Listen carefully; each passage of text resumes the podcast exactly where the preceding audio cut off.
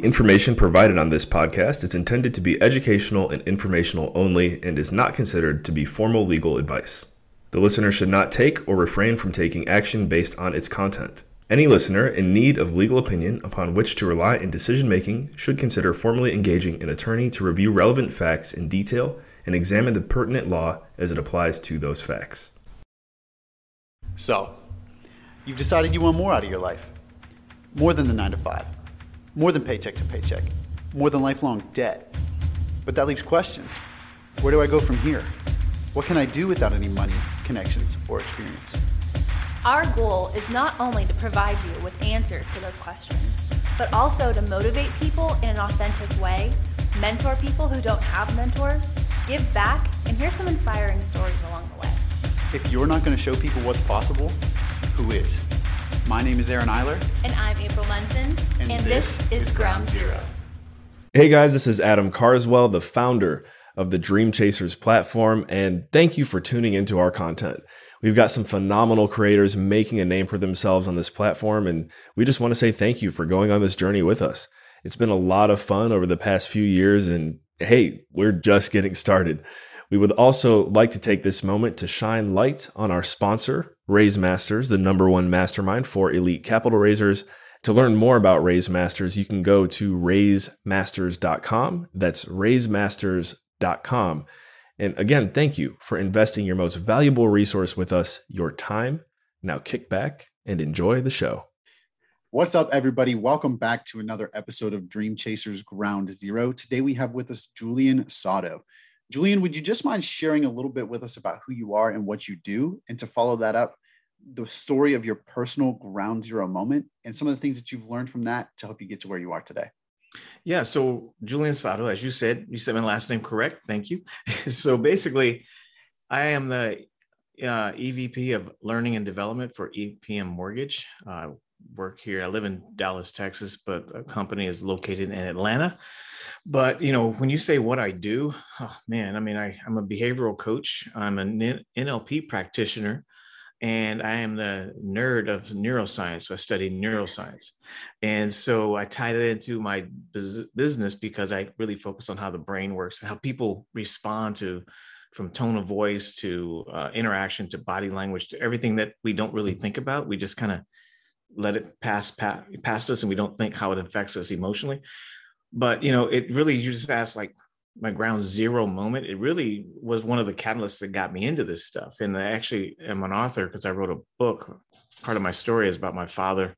Um, yeah he was um, he was an alcoholic. You know he grew up in hawaii but he grew up drinking beer at age seven. You know he didn't know any better right? So i don't have any ill towards him but i was 15 years old and I can say this freely. It doesn't, you know, I, I don't have the scar, I don't bleed out over it. I'm not emotionally torn over it anymore. I have scars, but I don't have a wound anymore. So, but when I was 15 years old, I had ditched school, and uh, he found out like three or four days later because they sent letters in those days. They didn't have internet, mm-hmm. right? So uh, he came in my room when I was living with him in East LA, and I was already, I just got beat up by the kids in the neighborhood because I was jumped every day, you know. So it was a pretty rough rough environment. I lived in East LA in California. And um, he came in drunk and put a gun to my head, a shotgun, a double barrel sawed off shotgun, and pointed and pushed me against the wall and put it against my head and said, I should kill you for ditching school.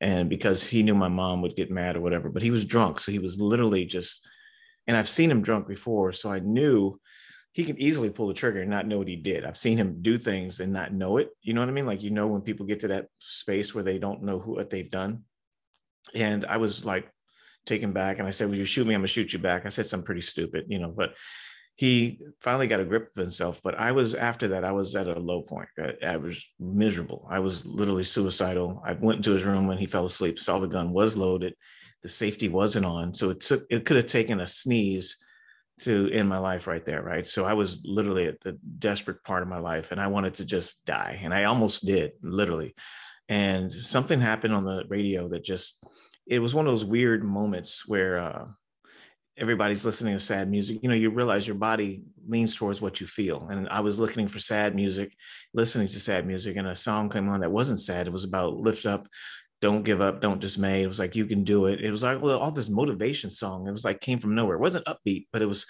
the words were like they were talking to me personally and it just made me make a resolve at that moment. And a lot of people know this, and I can say it freely.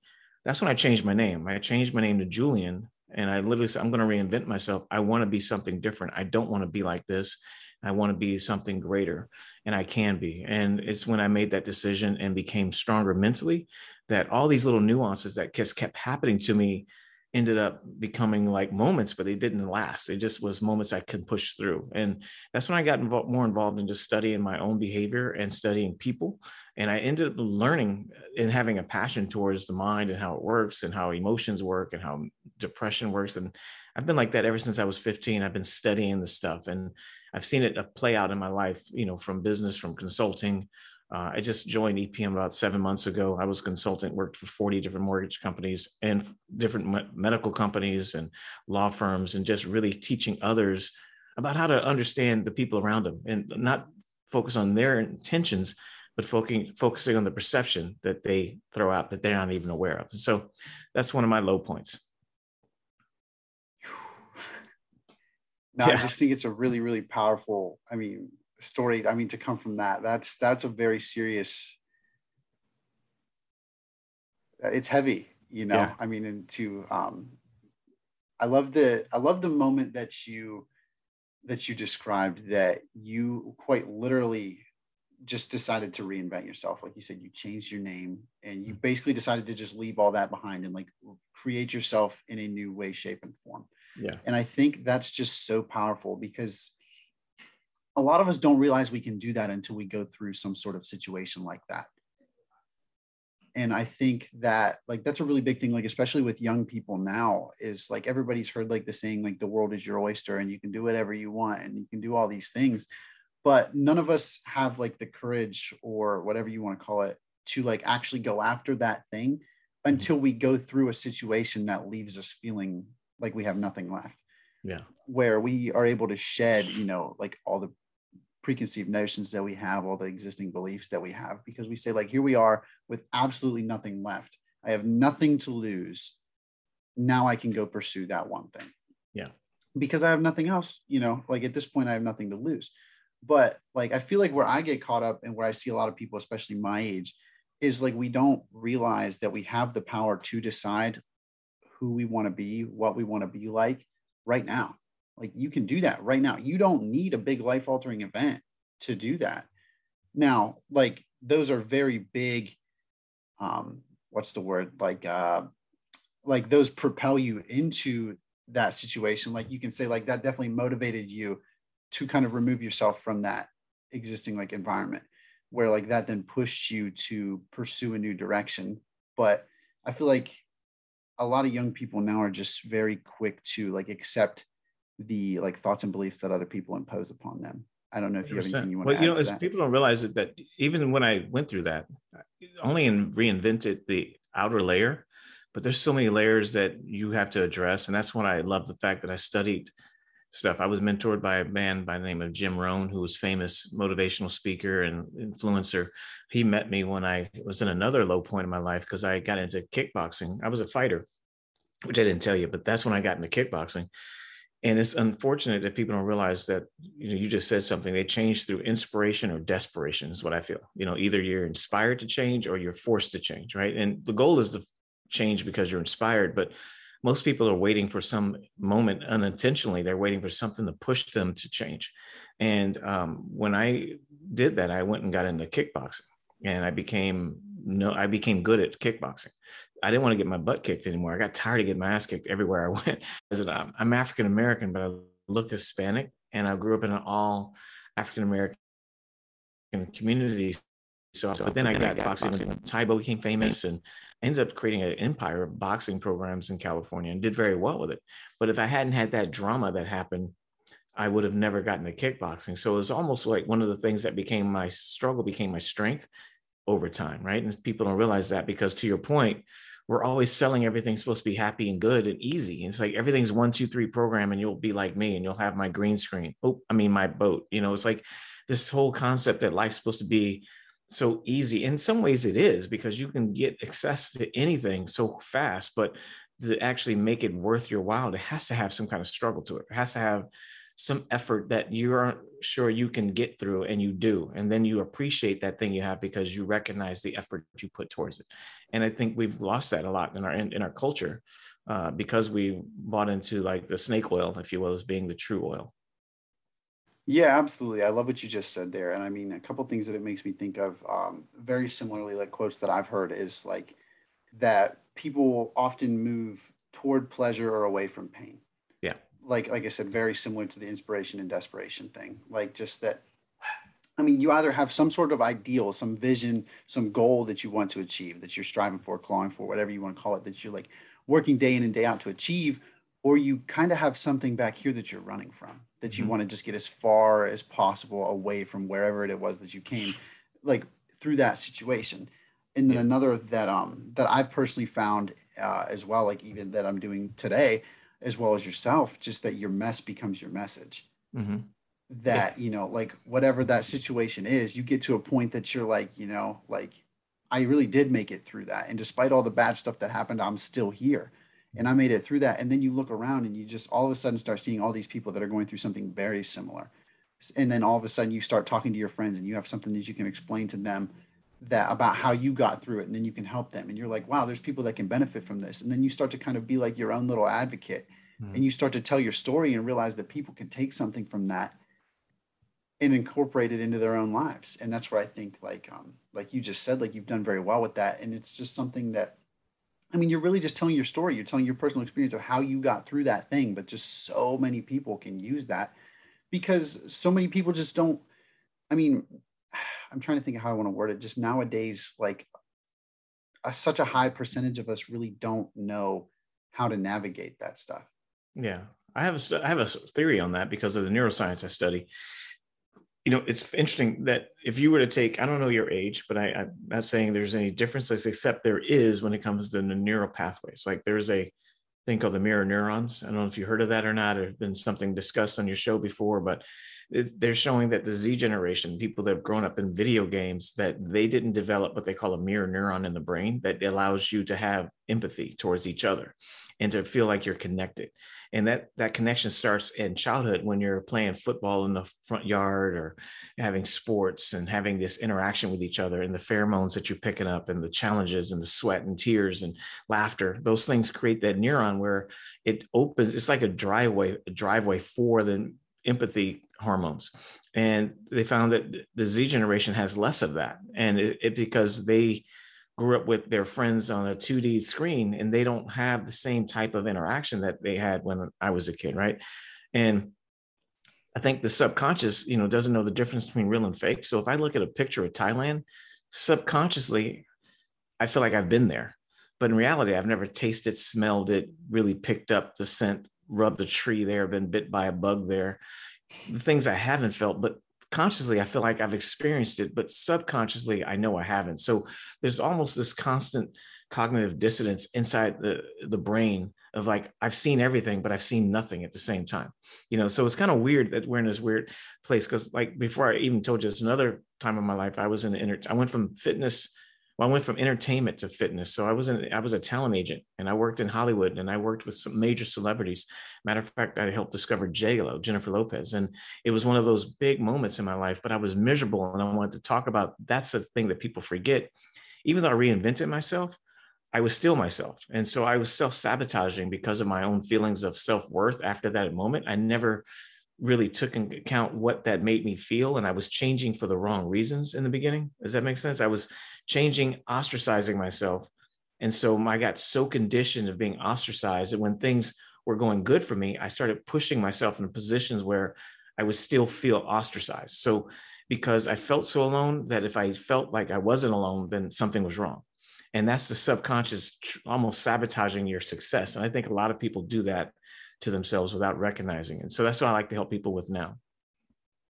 Yeah, no, I love that. I feel like that's something that I even catch myself dealing with sometimes.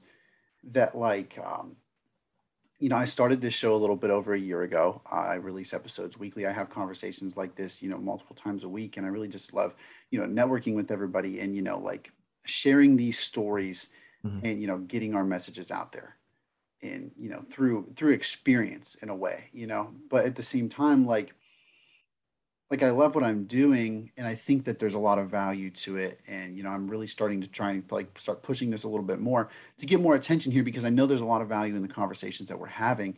But at the same time like there's times where it still feels wrong in a sense where like I like what I'm doing I feel like I'm on the right path but there's just some days that it's like something still kind of feels off. Mm-hmm. I feel like that's where I kind of relate what to what you were just saying, where like you were you're changing, you're on that path, and you start to feel a little bit better, but there's still some type of disconnect. Yeah, mm-hmm.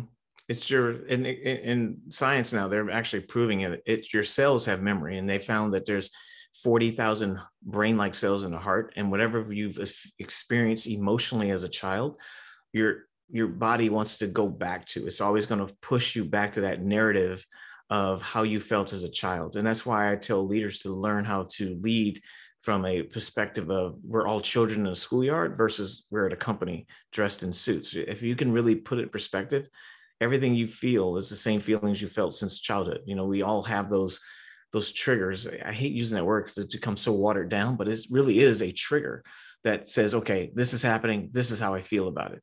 And we don't second guess the feeling. And really that's what I do. I kind of step back and observe myself as a third party. I know it sounds crazy, but I kind of look at why am I behaving this way and where did I first feel this and what did it come from and why am what am I taking from it? Uh, this a way to protect myself from this? You know, it kind of talk myself through what I'm feeling and then what do I choose to want and what am I doing this? Why am I here doing this on purpose right now? Why is this something I, I'm naturally desiring to do? And I think a lot of people, like I work with some people right now that say, I don't know what I want to do in life. I just don't know. I'm not happy here. And it really isn't being happy here because if you're not happy here, you won't be happy anywhere. And that's the whole lesson. It's like there is no happiness anywhere. It's it's a choice that you have right now in any moment to be happy. And then if you choose to go here, then be happy there. But also know when you're not happy, that's still a moment. It's still yours and own it, you know. And I think we we have this understanding that we're not supposed to ever be sad. And that's just as important as being happy. This is a same coin with different side. We have to embrace those things and not be and be okay with that. It's okay what you just said. You should feel that. You'd be surprised how many people that you might admire from Simon Sinek all the way up to Joe Dispenza to Anthony Robbins feel the exact same thing. You know, every celebrity feels like they're a fraud every it, it, at least once a day, you know, so it's it's it's a normal function of life. Yeah, no, I like that a lot. I feel like that reminds me of a conversation I've been having a lot lately. Just that, um, like most of it, eh, like a lot of people I've met, and especially a lot of people my age, don't realize like that you define what your version of success looks like. Mm. To the point that, like, especially like with where social media has gone these days, like we get on social media and we think what success looks like is expensive suits, jewelry, cars, things, big old house, beachfront, whatever that is. And like that's what in a way society has pushed on us for us to believe is cool is success. Yeah. And that's where like a lot of people are now like striving for those things because they think once they get there, that's what happiness looks like. And that's where I really like what you just said, where like you could be having an extremely bad day, but decide to be happy and i think that that's like so powerful just because like yeah like things might not be going well right now but you can look around and decide you know what i mean? Like i have a roof over my head i have friends here i have you know all that i need to survive. Why aren't i happy right now? Yeah. why why is this not enough? And a lot of us can kind of attribute those questions just to the fact that we have some other false belief that we need more to be happy when really we we don't. It's just a mindset but you know what, Sonny? You just said it. We think having things means I'm financially secure. And we think financial security means happiness. And there's the that's the rub. You know, it's like and one thing I've learned when you're in finance or focusing on money, it will always bring a form of stress. You you you know, getting it, maintaining it, measuring it, making sure it's in the right place, right time that is going to be a constant stress unless you visualize stress in a different way. And I think we need to really redefine what stress is and redefine what struggle is. I, I to your point, I, I, know. I mean, think about what's going on in our world today. Where would you rather be, here or you know think about some other places you could be right now that aren't so happy. So it's relative. I think happiness is a relative statement. I think the the concept of happiness is a temp even the word itself means temporal. It is not something that's longevity. It is a passing feeling that comes with what i think people don't think about because they associate it with spirituality is joy. Just having joy about the fact that you can have joy is all there is. And when you get, I know it sounds loose, like woo woo, but it really is a truthful fact that when we can find joy and we find joy in giving of others, that's why you like doing what you're doing. You know, you have a feeling you're helping others.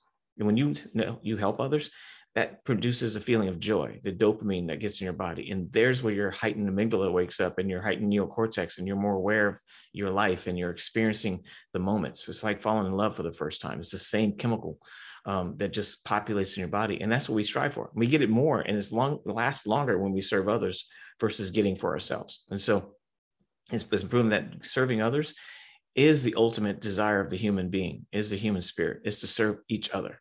And when we think of success, it's about getting for myself. And there's where the rub goes. That's where people find their dis- disdainment and they struggle within for, because of that. And we sold that as what joy is, and it really isn't. Yeah, no, I agree with that 100%. I think that we all have so many like existing definitions of things that mm-hmm. are so far off base yeah that and it creates just such a level of confusion that like we all run around and we think we're pursuing one thing but in all reality it's something completely different mm-hmm. or running and, from something right either pursuing or yeah. running so depends right. how you look at it. absolutely yeah. Yeah that reminds me of another question uh, not a question another um conversation i've been having a lot lately with people um uh, my editor april being one she'll be um going back through this later on today.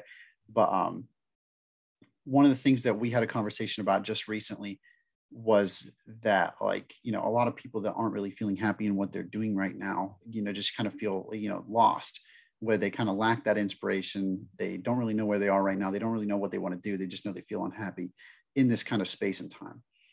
And um, in one of my conversations on here uh, recently, I had a conversation with a guy that said um, something along the lines of whatever you enjoyed most doing as a kid, do more of that.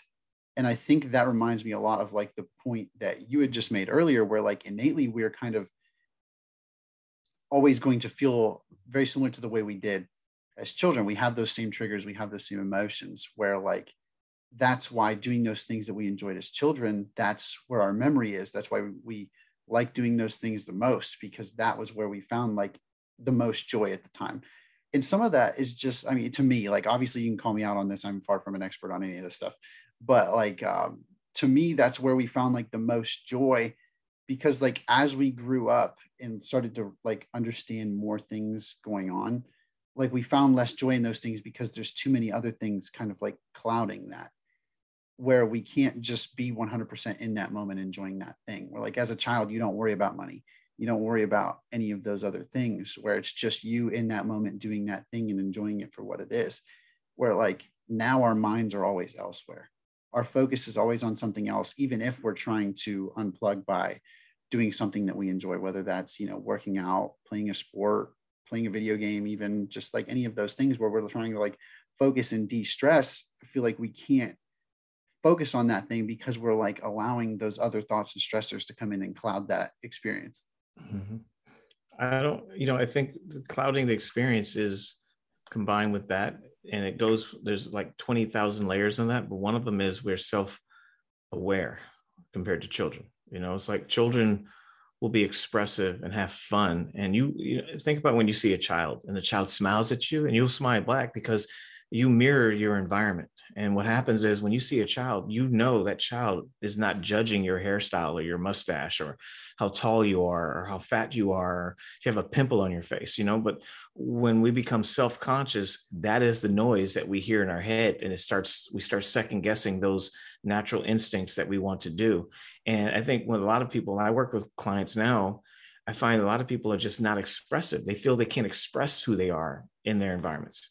And this is why I teach in leadership, letting people express themselves at work, use their creativity in your business so you don't have to worry about people feeling low and feeling like it, what happens is they get to be childlike and reward the effort, not the end result, because you know, a child when they came home from drawing a piece of drawing a coloring book and they drew past the lines, the parents still said, "Hey, it's a great job. You did a really good job." They rewarded the effort. They didn't say, "Well, you know, you really should have gotten between the lines. You're only three, but I expect more from you." They don't do that, right? But now, as an adult, we still have this expectation we have to be perfect, and versus just being expressive. And we start second guessing: Should I sing out loud because people are looking at the way my nose flares when I sing? That's adulthood, you know. So we've stifled the emotional spirit of ourselves, which is really just being expressive and engaging each other. And to your point, yeah, the noise is loud. It's extremely loud, especially now because we we package ourselves as if we're not packaged and saying this is who I am naturally. And uh, like I said, the subconscious doesn't know the difference between real and fake. So as we see things, we we take it as being truthful. That's why you your heart will start palpitating at a scary movie. You know it's fake but your subconscious doesn't. No, I love that a lot. I feel like that's something that I've even struggled with, and I know a lot of people that struggle with now, especially like my generation. Um, that like, there's so much like, I mean, I've even gone to lengths to call myself an overthinker, like to just the point that like we like be, like I love the point that you made that your subconscious doesn't know the difference because we like make these things up in our head like like because because we noticed one time that our nose flares when we sing like you just said like and now you can't stop noticing it because because you saw it one time but nobody else will ever notice it but you'll let that keep you from ever doing it again yep and like but it's all something that you noticed one time and that nobody else may even know that you do mm-hmm. but yet you let that hold you back from from joy from expression from everything and yep. like that that's like so baffling to me because like because you literally made it up in your own head yeah. Eh, but but it holds you back from so much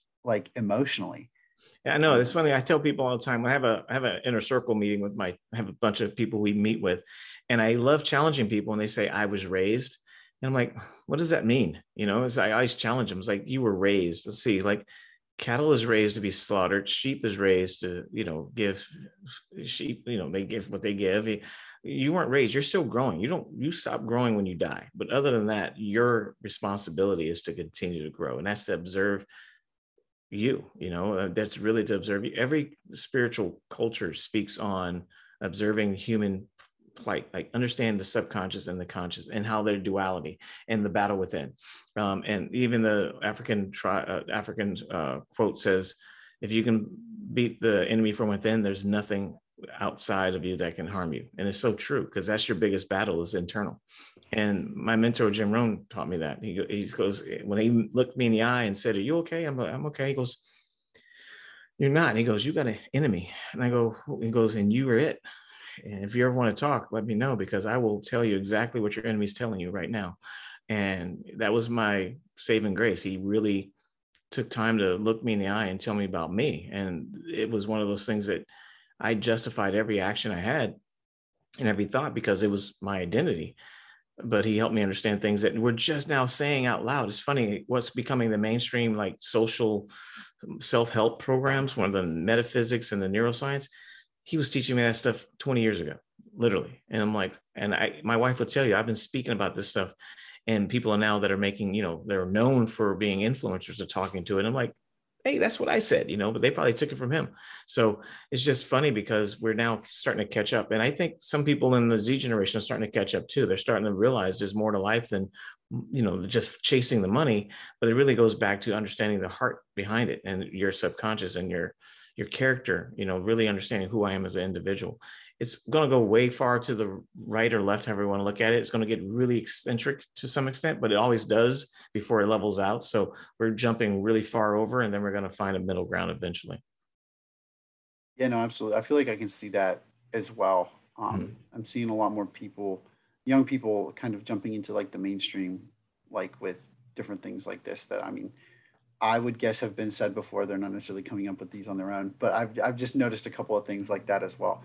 But um, I feel like that reminds me a lot of like people that struggle with like negative self talk, mm-hmm. or that like um, I mean, and myself included, like just people that are extremely like hard on themselves. I mean, they, they demand success out of themselves, but at the same time, like in doing that, they can set unreasonable standards. They can set different things that like can truly affect so much of the rest of their lives just because yeah. of that that thing and i feel like we put i'm trying to think of a good word like i don't want to necessarily say like an unreasonable amount of pressure on ourselves but it's enough that it then like affects so many other things in our lives as far as like joy and happiness go like as you said mm-hmm. just because of the way that you talk to yourself and i mean in some people it works some people they are able to motivate themselves with that type of talk but other people it just doesn't work mm-hmm. um i mean is there any way that like young people today or really just anybody out there listening in right now can start to like monitor the way that they're talking to themselves and try to make that change as far as I, like if i say this people aren't going to like what i give you they're not going to like the answer I, i'm assuming it's wrong with me i shouldn't assume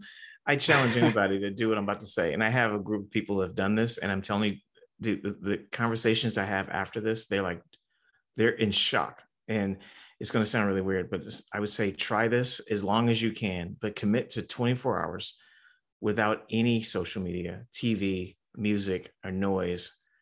If you're going to have any noise, let it be classical or jazz, but nothing with words because the body, the subconscious picks up everything. You have a commercial on that says, Hi, I have a mesothelioma. Well, you're telling yourself you have mesothelioma, right? The, the, subconscious is taking that all in. There is nothing that the body can fight when it comes to the subconscious. You got to know every sound, every word is being absorbed. You're picking up over 4 billion bits of information per second or minute. I can't remember which one it was, but all day long if you can do that for 24 hours, literally just put your phone away, realize if anything happens, there's going to be somebody nearby with a phone. You don't need to take it with you. And literally try to cut out social media and noise for 24 hours. You start hearing your own thoughts and you start actually introducing yourself to you. And, and you, you're like, well, who is this person? What, where's this thought coming from? It's, it's almost like you've had good ideas in the shower, right? Have you had good ideas come to you when you're in the shower? It's oh, because oh, yeah that's one of those moments where your body actually does shut down from all social media and it's so from all else and you actually it's a form of meditation when you're in a shower and the water's hitting you your eyes are closed and you're focusing on what you're feeling all of a sudden you get ideas. Well imagine doing that for 24 hours. It will blow your mind. And i've had people come to me go dude i didn't understand what was happening at first. It was really uncomfortable. And then now they look forward to it. So every once a week 24 hours a sunday i usually go a sunday um, and then three days a month, like from Friday to, to Monday morning. It is mind blowing. And I, I try to get young generation, I should call them younger people that just grew up with the phone to try that. And I've had people do it for four hours. Like, dude, just the four hours gave me so many ideas. And I started writing, I started drawing. And it's like, that's great. And another thing I would tell people, it's just really a unique experience, is to actually use a pen and paper and write what you're feeling versus typing. It does do something to the neurocortex of the brain and it does associate memory and true feelings with, with the finger and hand. It's just a really unique way. We forgot that because we use typewriter for everything. But those are two things that people get in touch with. And I would tell them that, and again, talk to yourself, literally talk to yourself. You know, it's not real um, and look for, and, appreciate your struggle. I, I love my struggles because it just gives me power. It just does. I know I can get through it. And you look through all the struggles you've been through and realize any passion you have or any desire you have, that is your God given passion. Um, and you don't have to make money on it. I, like when I teach seminars, I can be in front of 3,000 people. And I'm like, I don't care if it's 3,000 or if it's five. I'm going to give the same energy because there's one person I need to address right now. And just so you know, true story, there was a company I worked with and my son, who's a he's 21 now, he was very young. He was 16 at the time. He tried to commit suicide. I mean, he was going through a lot, and I was traveling so much, dude. My, Aaron, I traveled so much that I, looking back, of course, he was confused. I mean, he grew up in Texas. He's a musician, surrounded by a bunch of sports buffs, and he's, you know, curly hair, loving music, right? Felt out of place. He tried to commit suicide, and I was out of town, and I was like, I had to get home, and the company told me I couldn't go home. Imagine that. They said, you got to stay and teach this seminar. I'm like, I quit. I'm done. I left. And they were like, well, you never get a job here again. And we'll pretty much badmouth you in the, and you know, in your circuit. I'm like, F you, I got to go. So I quit. I didn't know what I was going to do. Got home. Everything worked out. He's fine. He's now a strong person, talks about it now, helps people. But in that process, Aaron, this is what's so unique about the struggle. In that process, I didn't know what I was going to do. And guess what? I'm driving down the street And I just said, I need to waste time and do nothing for a little while. I just need to find something to get my mind off of this. So I went inside a gym that was brand new and they had boxing bags there. And I said, Hey, I used to be a kickboxer. And dude, they grabbed me like, dude, can you teach for us? We don't have any teacher. And everybody's wanting someone to teach. And we have all these people taking tours. I'm like, dude, I'm so old. I can't teach a boxing class anymore. Are you kidding? They're like, oh, just we'll give you free membership. Just try it. Just do it for a little while. We need a teacher like now. And I'm like, fine, I'll try it. So I found music on YouTube and just put together a little compilation of music. I had a booming class. It had a waiting list. It, grew. I, I did there for like five months. I did it. But the crazy thing why I'm bringing this up because this one lady said, "Hey, can you train my daughter? Just give her one or two sessions." And I was like, "Okay, fine." So I'm sitting there teaching this girl, and I can tell something was wrong with her. And I told her, I said, "Hey, if you want to talk, I don't know any of your friends, but I can see there's something going on." And she started, she looked at me and she said it with anger. She goes, You know what? I'm killing myself tonight, but I'm here to see you because I don't want my mom to bother me. I'm like, okay. So, you know what? Maybe you want to share what's going on. So, if they ask, at least I can say, Here's what she told me. Do you have anything you want me to know that I can tell them once you're gone? And I'm totally like just listening to her. We talked for three and a half hours, dude, while she bawled her eyes out. I believe what happened to my son was destined to happen. So what happened to me at that job was destined to happen so I could be at that gym, meet that girl. And now she's an influencer to young girls with body image. And so that's why I tell people your struggles are not yours, they're life. And it's for you to experience so you can live your life. And your life is here to serve others, period. And if we can put that in perspective, there is no struggle. It's just a pleasure, non pleasure. It's not as pleasurable, but it's not it's not bad. It's just not as pleasurable. And that's all it is. I mean, there's pleasurable days, non pleasurable days, but I'll take both because they're still my day. And that's why I just want to share that story.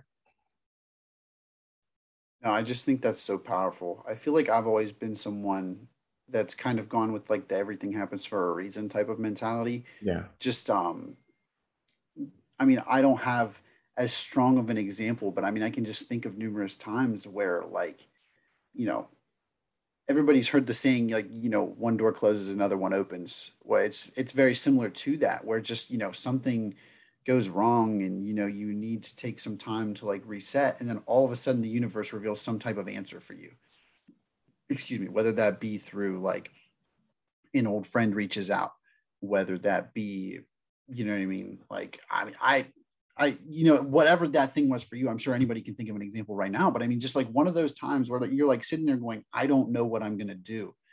And then something happens in your environment that just like clicks and you're like, oh my God, why didn't I see this before? What, what is going on right now? Like the universe just has this funny way of like stripping you and then giving you everything you asked for. You just have to be ready for it. Yep. 100%. I mean, wow. I just it, it's something it's like nearly impossible to just wrap your head around the fact that like everything you want is there. Like you already have it. Hmm. And you just have to find a way to accept it, basically. Hmm. Like I mean, we've all heard stories of, you know, athletes that have, you know, gone from you know where they are to the greatest i mean look at michael jordan. He's a very obvious example. You know he didn't make the high school basketball team became arguably the greatest basketball player of all time. Right. i mean yes he had some natural gifts. He grew to what six foot six and was a freak athlete but you oh. know what i mean? Not that there, not that there was any lack of work though. Like right. obviously we all know what a hard worker he was. And like we see you know what i mean like some of these influencers and stuff out there now and we all kind of like ignore the fact of where they came from Mm-hmm. But just like me and you, they all had a moment where they decided this is who I want to be. And they took that and then put in the work to become that person. Yeah. To be to fulfill that image in themselves. I mean, and yeah, don't get me wrong, some of that gets a little bit clouded because there's people out there that are posing, pretending to be this happy person. And yeah, secretly they're miserable. But there are people out there that like took this image that they wanted to become and just manifested that. Yep. And just, I mean, had those internal conversations like you mentioned and yeah. figured out who they were and what they wanted to achieve. And that's one of the things that I love about like the concept behind this show, just mm-hmm. because like ground zero for me is what it took for me to be able to have that internal conversation and figure out who I wanted to be, what I wanted to do. Or I mean, and some of that, like I did, I was at a very young age. I think I was 19, but like it's just like it was still in that moment that I wasn't able to draw out my entire future. Hmm. But I was able to sit there and say, like, okay, you know, I've been stripped of all of this. Now, what do I want to keep? What's what is the most important thing to me that I want to have throughout the rest of my life? Like, do I want to be close with my family? Do I want to be financially stable? Do I want to be? I mean, some of these are obvious, but like you can truly sit there in that moment and say, like, okay, well, I have nothing right now. What do I want to have? Right. You have nothing to lose either, right? Yeah, absolutely. I mean, and that's that's the power in it. Like you said earlier, like you you embrace your mistakes and your failures because you know those are going to give you strength. Those are going to bring you new opportunities. Those are going to bring you new experiences. And I mean, and that's just something I try to preach on here that like people don't realize the strength in those things. Yeah. Because like we've all been ingrained to hate failure, that we don't ever want to fail, that we don't ever want to do anything wrong, but we don't realize like how important it is that we do.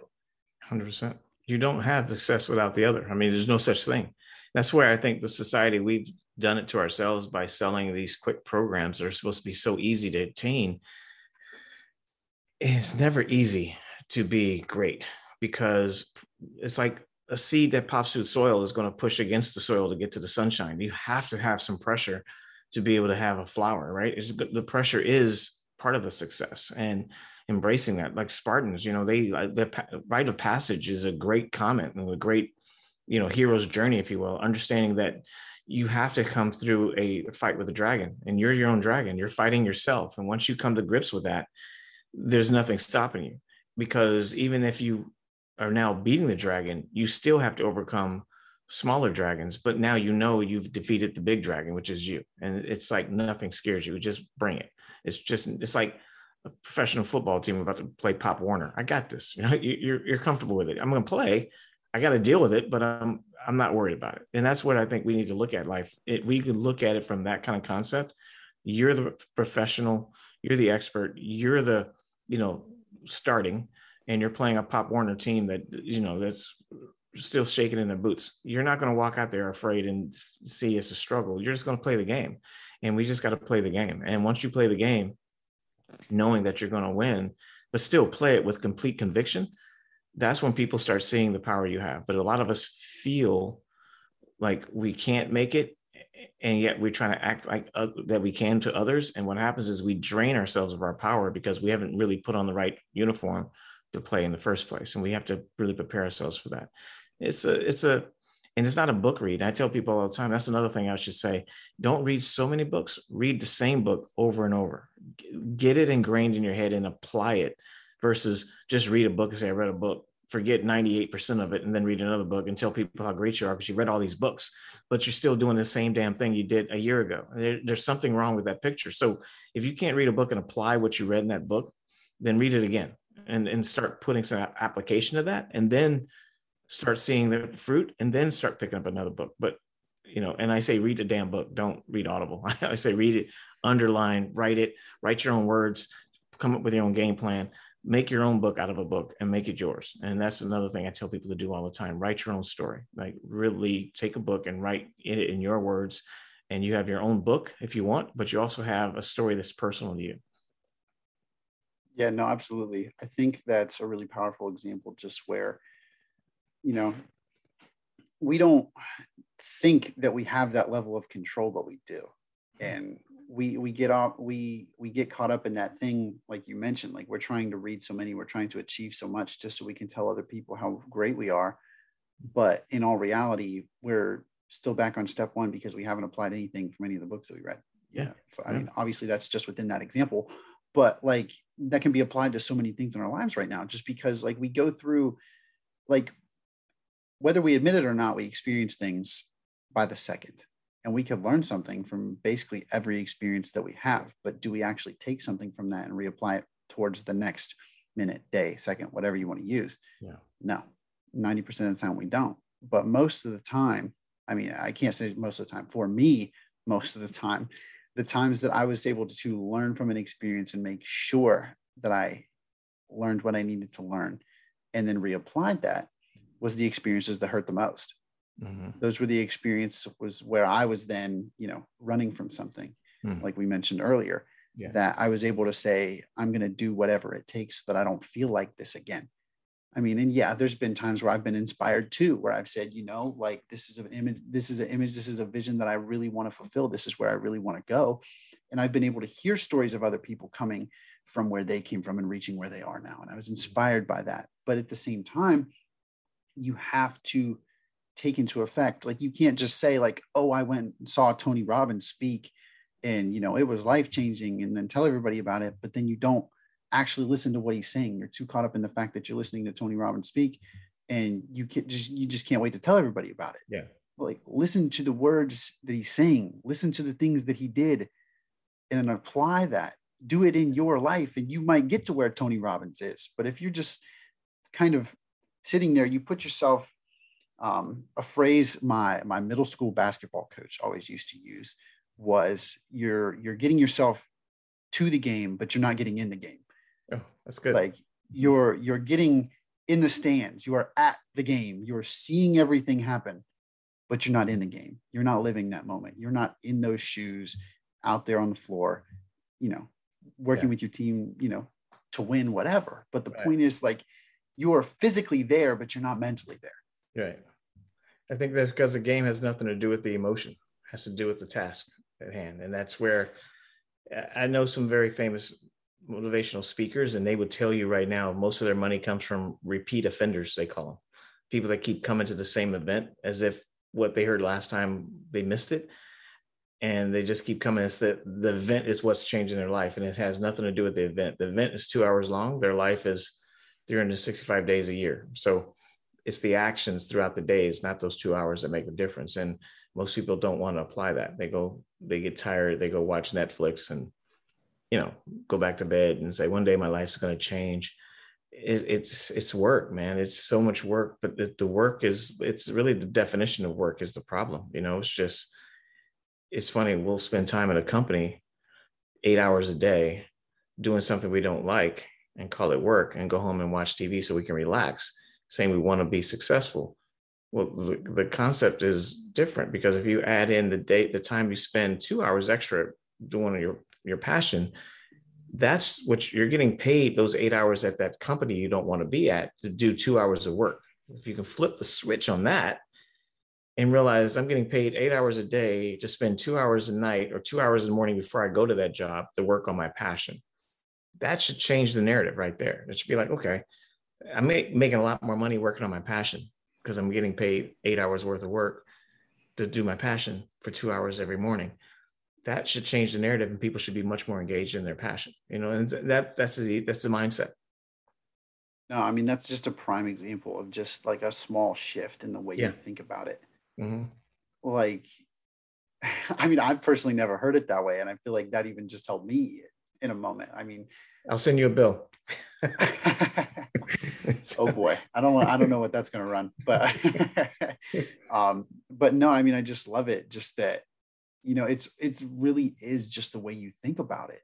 Mm-hmm. I mean, and we all like, don't get me wrong. I mean, we all get caught up in in certain situations, and, and you know, we we feel the emotion of that, and we let ourselves kind of slip sometimes. Like we that happens to everybody. Mm-hmm. But the way you think about it is the way that you bounce back from that. You know, like where you said, like you know, you know, you come home from work one day and you watch Netflix because you're unhappy, you're upset, you just want to decompress, whatever. But at the same time, like if you flip that, that like, yeah, I've been through that eight hours of work and now I have this amount of time to work on whatever I want, mm-hmm. to work on where I want to go, to whatever it is. Like, I mean, it's just that that little switch. Yeah, I mean, that I've had people use that things. analogy, and they've been able to get up extra early.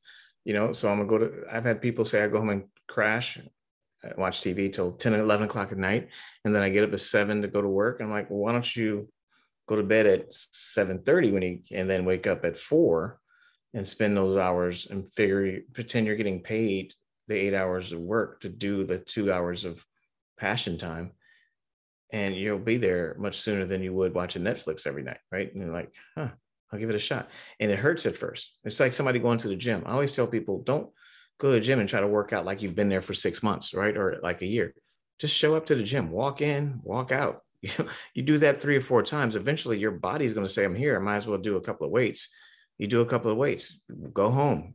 Eventually you're going to say, man, I should do more. I feel like doing more. You, you got to start. And when you start, the momentum is what pushes you forward. But what we look at is we see where we are and we see the end result, and we want that right now and because just impossible to be here mentally, physically, and emotionally, we give up and we just go right back to where we are. We boomerang right back to where we started. And I think that's what we've done with this one, two, three step. You can have this. We've created a, a scenario where it's impossible to get there unless you really start recognizing how you're responding to your I call them not so-called failures, but the struggles. And so that's what I think what happens. We give up too quick and we don't really realize our own psyche in the process. And when you do that, it changes everything. Absolutely. I mean, um, like just, you know, that's a three thousand dollar coaching session right there. I just gave you. I'll have to see what I can do. Um, I'll have to see what I, I'll have to see what I can scrape together. But um, but no, that I mean, that reminds me of an example I saw just recently. Um, I believe it was a speech by James Clear. I think was mm-hmm. giving the speech, um, and he was talking about um, an example of someone that he knew um, going to the gym, and he was saying that like I think he said for like six weeks straight um, the guy just got up and drove to the gym. That's it. He never went in. He just drove to the gym, drove home. But what he was doing was he was like building that habit of getting up, driving to the gym. And after he did it for so long, he then went in and he spent five minutes in there. Obviously, he didn't do a whole lot in five minutes, but then he got used to spending got used to spending five minutes at the gym, mm-hmm. and he'd already built up the habit of going to the gym. So then he was right. here. So he says, "Why don't I do something for five minutes?" Yep. He goes in for five minutes, and then after he gets used to that, he builds on. Then he's there for ten minutes, fifteen minutes, whatever. You get used to that. Yep. I mean, obviously, we all can think of somebody out there that's spending four hours a day at the gym. Like, I'm not talking about those guys. That's right. But and the but, girlfriend pays their their rent. I get it. Yeah. yeah. Yeah. Exactly. Um, but it's just that small little example of just building up those habits and that confidence where like now obviously you feel comfortable getting up and driving to the gym okay well now you're here mm-hmm. you know so i might as well go in and do something yeah. you know what i mean and yeah. like you know i think a lot of people kind of misrepresent that like they need to go in and like you said train like they've been there for six years six months like they're some type of olympic athlete right. like no you don't need to go in there and have the, the biggest deadlift of anybody in there like odds are that's not going to happen yeah but like if you can go in there and you know just leave all that at the door and work on yourself for five minutes you'll at least walk out feeling better than you did yeah. having not shown up at all. Yeah. And I so just imagine doing that so, in business too. I mean same thing with business. It's like same thing with learning a new trade or learning something a skill that you haven't picked up before that you always wanted to do. Learning piano learning how to anything. It's the same adjustment. It takes time. It takes willingness to take time. And it takes effort to be consistent those are things that we lose in our sales pitch you know? So very important things that we don't talk about in business. We're starting to. I think some sales pitches are starting to get the wind and they're starting to say this is not going to be easy. You should try this but i'm telling it's going to take work. But they still talk the sales pitch game. So uh, and they talk hyperboles and get you to buy um, and it's just it, it's interesting because there's a couple of them out there and that use certain words and NLP that make people feel guilty they don't buy. And I think it's it's it's it's unfortunate, you know. And I wish I can teach people what their subconscious picks up and they don't realize it. Like you don't know this, but on your own show, I had you barking like a chicken because I hypnotized you. But you're not going to see it until you watch the recording. But you know, I'm kidding. I didn't do that. But I mean, people we're hypnotized all the time by certain words because we associate guilt we associate joy we associate things with what people say. And so you'll get a thousand emails from people and they use certain word choices because they were sold on some program that says if you say this you'll get more of this. You'll get more people responding. And so we already know we have this hypnotic way about us and we accept it in so many areas of our life and we don't really challenge it and we should. I, we shouldn't be a sheep. We should really challenge what we're agreeing to just agree to and I think once we do that, we do take, I hate to use this terminology because we associate, we do take a different pill. We kind of, wait a minute, wait, what am I listening to? And we don't, we put the stops on things and we are willing to say, no, I'm not going to do that. Um, that makes us free spirited, but also makes us an anomaly to the majority. And when you can do that, you're, you you feel more alive and you have less depression. You have less uh, struggles because you recognize it's not you, it's noise telling you this is what you're supposed to feel, you know? And, it's just amazing. I, I, it's just it's funny. It's it's liberating when people can learn what's going on. Yeah, absolutely. I had a um, a guest on here a little while back, and a mentor of mine that more or less said, um, "Question everything." Mm-hmm. Just you know, just start to question everything you see, you hear, whether that be through social media conversations, anything like that, and you'll just start to build like believe it or not, you'll just start to continue building your self awareness because then yeah. you start to ask yourself those questions. Why am I feeling like this? What am I thinking right now? Where does this all come from? I mean, and you're just building self awareness, and that like not only does that accelerate those internal conversations, but it brings your attention to it all the all the more quickly yeah. that you can then say, you know, have those conversations. Yeah. Um, but no, uh, just extremely powerful, absolutely value packed episode here today. Um, I know we're right at the cusp of our time here. So I just want to say thank you so much for being here and, and being willing to come on to the show just to share your perspective, ideas, and experiences. I mean, extremely, extremely powerful episode here. Uh, one last question I always like to ask the guests before Uh-oh. we close it out is if you could go back and have a conversation with yourself during that ground zero moment, mm-hmm. what do you think you would tell yourself in that conversation? Own it. That's it. Just own it. Um, own every emotion.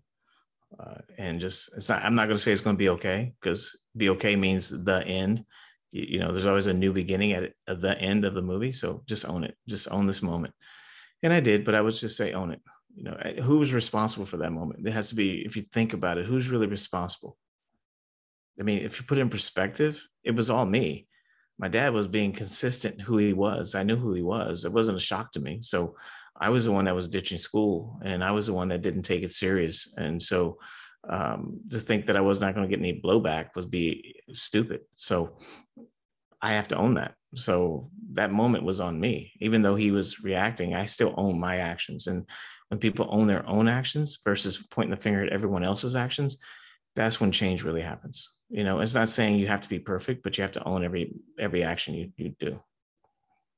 Yeah, I think the words "I am responsible" can go a long way. Yeah, um, hundred um, percent. But seriously, with that again, perfect cap to another wonderful conversation here today, Julian. Again, thank you so much for sharing.